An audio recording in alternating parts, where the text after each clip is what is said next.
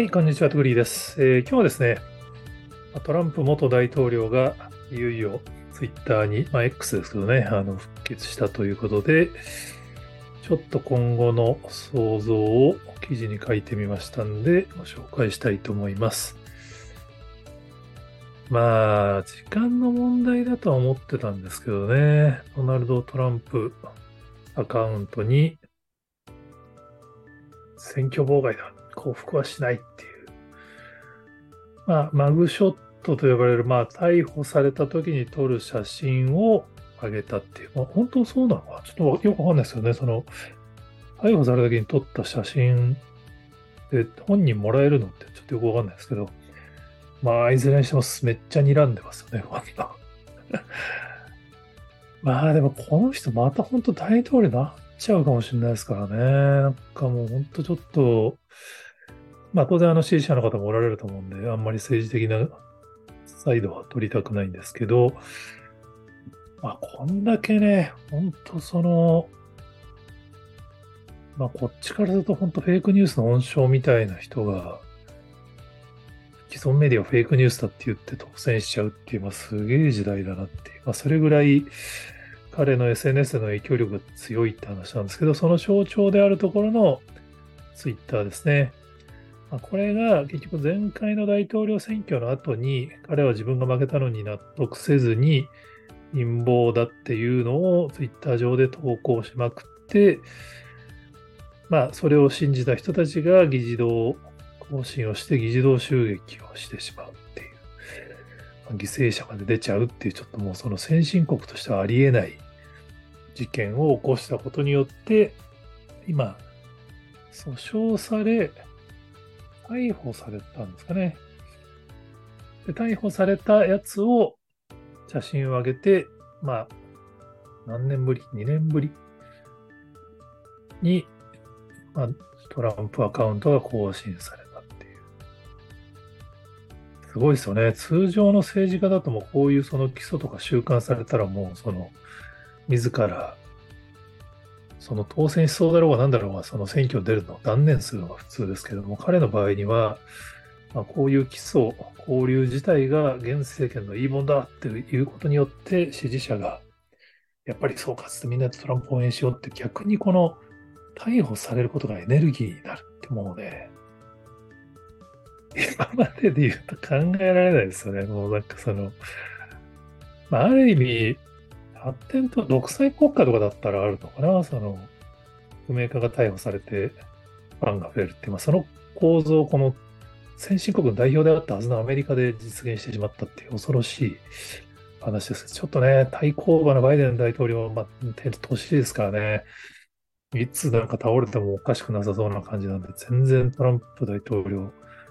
再当選あり得ると思ってますけど、まあ、早速ね、アカウント投稿して、もうイーロン・マスクが嬉しそうに、もうこの投稿1時間で1000万ビュー超えてるぜみたいなコメントを早速つけているっていう。まあ、まあ、イーロン・マスクさんからしたら、まあ、このね、人気のあるアカウントが戻ってくることによってアクティブユーザー数が増えてくるのは嬉しいでしょうから、まあ、嬉しそうっていう。で、まあ、トランプ元大統領は、まあ、ツイッターが凍結されたんで、実はトゥルースソーシャルっていう自前の SNS をアメリカで立ち上げてたんですけど、これ結局500万ぐらいしか、もう500万もね、一政治家が登録作って500万登録いくのはまあすげえなと思いますけど、まあ、500万では大統領選挙に勝てないわけで、まあ、フォーブスに、まあ、500万と8300万に話しかけられるとしたら、あなたはどちらを選ぶだろうかっていう、トランプの SNS アプリ、トゥルースソーシャル危機に瀕している理由っていう記事が去年の11月に上がってたんですけど、その時8300万ですね。今ね、8700万フォロワーに増えてますね。まあ、ボット多いんじゃないか説もあるんですけど、まあね、この3億人の国で8700万フォロワー。まあ、当然海外の人も多いと思うんですけど、この拡散力は大きいですからね。これから選挙に向けて多分アカウント復活させるんだと思うんですけど、これが個人的には今のそのスレッズ X 論争に、まあ、火を注ぐんじゃないかなっていう気がしています。なんでかっていうと、やっぱ日本にいるとアメリカのこの自動襲撃事件とかよくわかんないと思うんですけど、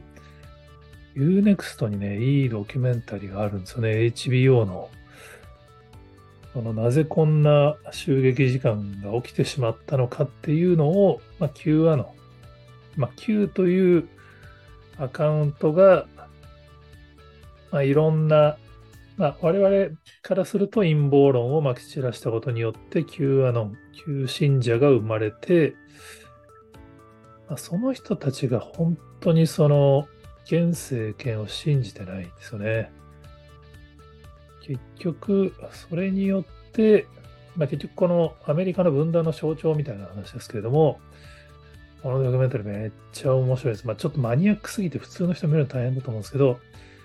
エイトちゃんっていう、まあ、8ちゃんですね。だから日本のいわゆる匿名掲示板の流れを組んだ掲示板がアメリカにもできて、まあ、これはだからひろゆきさんと一緒に仕事をしていた人たちが立ち上げたのかな。あ、運営してたのかな。で、その人たちの中に Q がいるんじゃないかみたいな、こう、サスペンス仕立てのドキュメンタリーになってるんですけど、このね、日本の匿名掲示板がこのアメリカのこの Q アノンのこの根底を作っていたってのは、なかなか日本人からすると衝撃なんですけど、やっぱ本当にその Q の信者が、まあ、いかにこの民主党政権、民主党側の言ってることを信じてないかっていう。でそれが生まれたのはやっぱオバマが大統領になった過程なんですよね。やっぱ黒人が大統領になることによって、本当にその白人の、まあ、極側の人たちが、まあ、民主党政権の言うことを全く信じなくなったっていう。あ、分断が本当ちょっと僕が思ってよりもはるかにすげえんだなって。で、その人たちがやっぱり今回の襲撃事件を起こしたんですよね。で、これを結局そのツイッター側はやっぱりこんな事件を起こした人たちのアカウントを残すわけにいかないんで、永久凍結したんですけど、今度は逆にトランプじゃないや、えっと、マスクさんは、それはやっぱプラットフォームがやるべきことではないっていうので、言論の自由を掲げて全部復活させたっていう。まあ、結果的に今どうなってるかっていうと、やっぱりツイッター、今、現 X がいわゆる共和党よりプラットフォームで、で、それの避難先としてスレッズが民主党より、まあ、Facebook はもともと民主党よりだと言われてますからね。まあ、とはいえ、トランプ大統領を生んだのは Facebook の広告じゃないかみたいな話もあるんですけど、どうなってるんじゃないかなと思わせるデータが、アップトピアっていうアメリカのアプリ調査会社なのかな。多分プラットフォームなんだと思うんですけど、ここが実はその Twitter、現 X のアプリのアメリカにおけるアクティブユーザー数のグラフを出してるんですけど、そのグラフを見る限り、実は6月末あたりから Twitter のアクティブユーザー数って実は下がり始めてるんですよね。まあ、わずかずつではあるんですけど、分岐点だったんですよ。これ多分ずっと右肩上がりで来てたやつが下がり始めてるっていう。で、X にリブランドした後もさらに下がっているっていう。個人的にはマスクさんがツイッターから X に明らかにその前倒しでブランド変更したのは多分これが理由じゃないかと思うんですよね。アメリカにおいて、まあ、ツイッターがいろいろサービストラブルを起こした結果、アクティブユーザー、まあ、そのマスクさんの発言とかいろいろあって下がり始めて、さらにスレッズが出てきて、さらにその傾向に作者が、まあ、その傾向が止まらず、X に変えても止まんないっていう。まあ、実際にマスさんは X に変えて止めたかったんでしょうけど、世界的には X に注目度が集まって、X のアクティブユーザー数は最高更新したってマスクさんが投稿してましたけど、多分アメリカだけ違うんですよね。その理由は多分この共和党民主党のこの分断じゃないかなって 個人的には想像してます。このままいくと、多分元トランプ大統領が復帰して、これからまた、まあ、いろんな言説を TwitterX 側に多分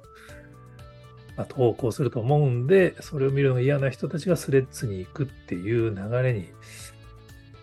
なるんじゃないかなっていう、ちょっと予感がするんですけどね。まあ、まだトランプ大統領も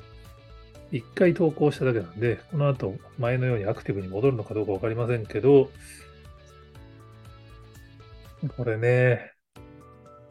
イーロン・マスクさんからしたらこれでドナルド・トランプを応援してトランプが大統領になればもう大統領お墨付きプラットフォームになれるわけですからね。これでアメリカのこの主流を取り戻したいっていう感じなんだろうなっていう。まあ、ちょっと常識的に考えるともうこの常識が通用しない、この独裁的二人がツートップ、産業と政治のツートップになっちゃう未来ってなかなかシュールだなと思いますけど、果たしてどうなることやら。